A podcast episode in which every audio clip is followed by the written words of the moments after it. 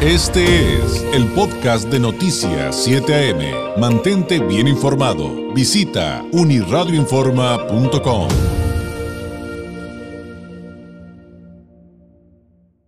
Que nos tome la llamada la precandidata del Frente va por México a la presidencia de la República, Xochitl Galvez, precandidata. Muy buenos días. Buenos días, David. Feliz año a todas las personas de Baja California eh, Norte.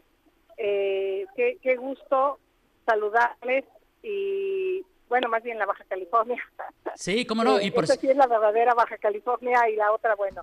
Y, y, y, por cierto, también nos escuchan en el sur de California, eh, porque creo que es un tema que será inevitable durante la plática del día de hoy, precandidata, pero quisiera arrancar preguntándole, pues, ¿cómo cerró el 2023 y cuáles son las expectativas para este 2024 en el momento en el que están, pues, por supuesto, en este momento de precampañas?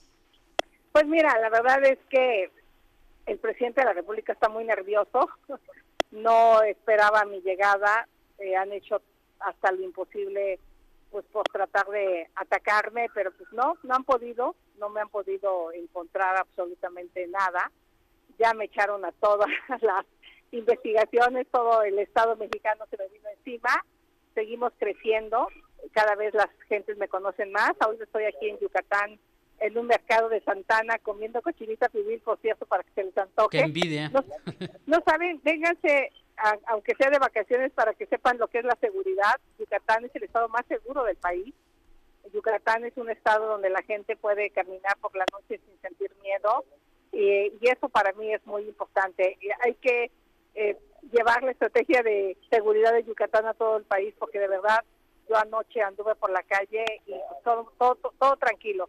Nos recibe bien el año, con mucho ánimo. Eh, yo termino ya la precampaña, donde ahorita pues básicamente le estoy hablando a los militantes de los partidos para que me hagan su candidata, tanto el PAN, PRD, y recordar pues, a la sociedad civil que yo llegué por la sociedad civil. Soy una candidata que no milita en ningún partido político, pero que de alguna manera fue apoyada por esos tres partidos políticos.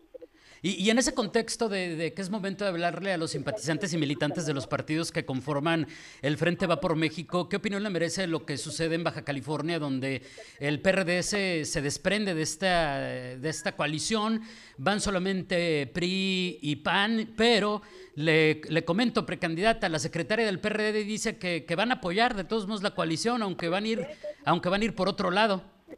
Van en lo local separados, uh -huh. que es una estrategia que a ellos en este momento les conviene, porque buscan su 3% de mínimo para mantener el registro, pero a nivel federal vamos juntos. Uh -huh. Perfecto.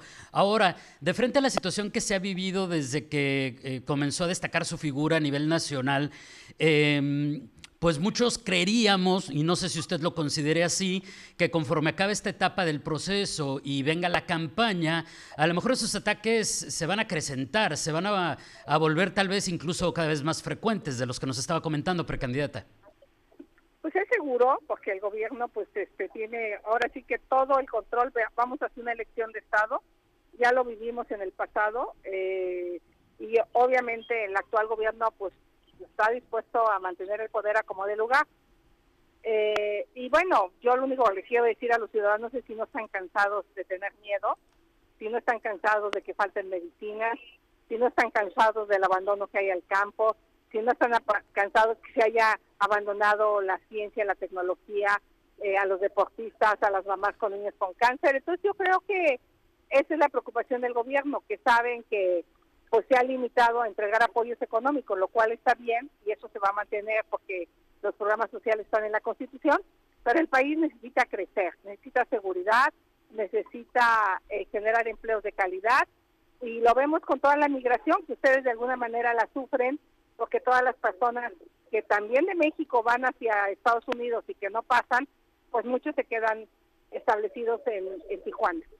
Eh, vamos por partes. En el tema de la seguridad pública y que mencionaba respecto a los contrastes que hay de entidad a entidad, ¿qué es lo que ha fallado? Porque finalmente, por ejemplo, en la carta abierta que le publicó recientemente al presidente, pues eh, el tema central es justamente eso, lo que se ha vivido en la inseguridad, con el tema de la inseguridad los últimos años. Pues lo que ha fallado es este pacto con la delincuencia organizada, este pacto de decirles abrazos y no balazos, y pues desafortunadamente no ha sido una estrategia de seguridad, ha sido pues un tema de negligencia criminal porque los abrazos han sido para los delincuentes y los balazos para los ciudadanos. Acabo de estar en Texcapilla, en el Estado de México, donde los ciudadanos se tuvieron que defender de los delincuentes.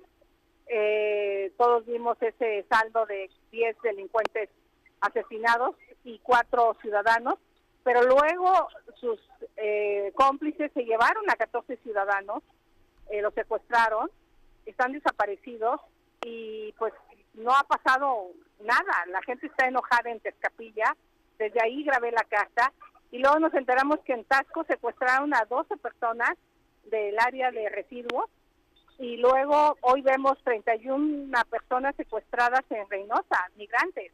O sea, este tema está imparable y necesitamos cambiar de estrategia de seguridad y el presidente se empeñó, se empeñó y la estrategia de seguridad sigue eh, y no funciona. Entonces, eh, eh, este es el sexenio más violento en la historia desde que se lleva registro, 170 mil personas asesinadas y ustedes lo están viviendo en Baja California. ustedes lo viven eh, todos los días allá, eh, sobre todo en la parte de Tijuana, donde de alguna manera se había logrado controlar la inseguridad. Tijuana había dejado de ser uno de los lugares más violentos. Y hoy con enorme preocupación vemos que la alcaldesa de Tijuana tiene que vivir pues en el cuartel, eh, no sé si siga viviendo ahí, ahí me quedé, y los ciudadanos pues no pueden irse a vivir un cuartel, los ciudadanos tienen que fletarse los problemas todos los días. Bueno, y en, ese, y en ese tema le comento, precandidata, cerramos el año con 18 homicidios dolosos en Tijuana, pero eh, si hay algo que nos liga irremediablemente con este tema en cuanto al contraste de las cifras oficiales y lo que dicen los activistas, bueno, yo cito a los activistas porque es con quienes hemos platicado de lo que dicen que es la realidad, es justamente el tema de los desaparecidos. Ahí, ahí ¿qué le diría a, a quienes nos ven y nos escuchan hoy? Primero, pues que todo mi solidaridad con las madres y padres de esas personas desaparecidas. Me he reunido justamente en Ensenada, me encontré a mamás de un colectivo donde siguen buscando a sus hijos. Una niña simplemente fue a vacunarse y nunca regresó. O sea, pero también me reuní con colectivos de mujeres eh, en Culiacán, eh, en Hermosillo, en Reynosa, eh, en todos los lugares donde han desaparecido, sobre todo el norte del país, de verdad es insostenible y pues el gobierno borró de un plumazo la cifra de desaparecidos como si no fueran personas. O sea, de repente de 110 mil pasamos a 12 mil. ¿Cómo? ¿Y dónde están? ¿Dónde los encontraron? ¿Quién los identificó? ¿Están con sus familias? O sea, simplemente una manera como este gobierno encuentra de resolver los problemas con otros datos. Entonces yo lo que les diría es que van a tener en mí a una mujer sensible. Soy mamá de hijos, de Juan Pablo y de Diana, dos jóvenes.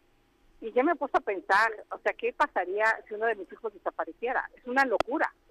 Enloqueces como madre, enloqueces como padre, no encuentras paz. Tú todos los días piensas dónde estará, la habrán metido a la trata, la tendrán eh, sufriendo, ¿no? O sea, yo, yo realmente me pongo los zapatos de esas mujeres y pues eh, eh, lo que ha hecho este gobierno simplemente es ignorar.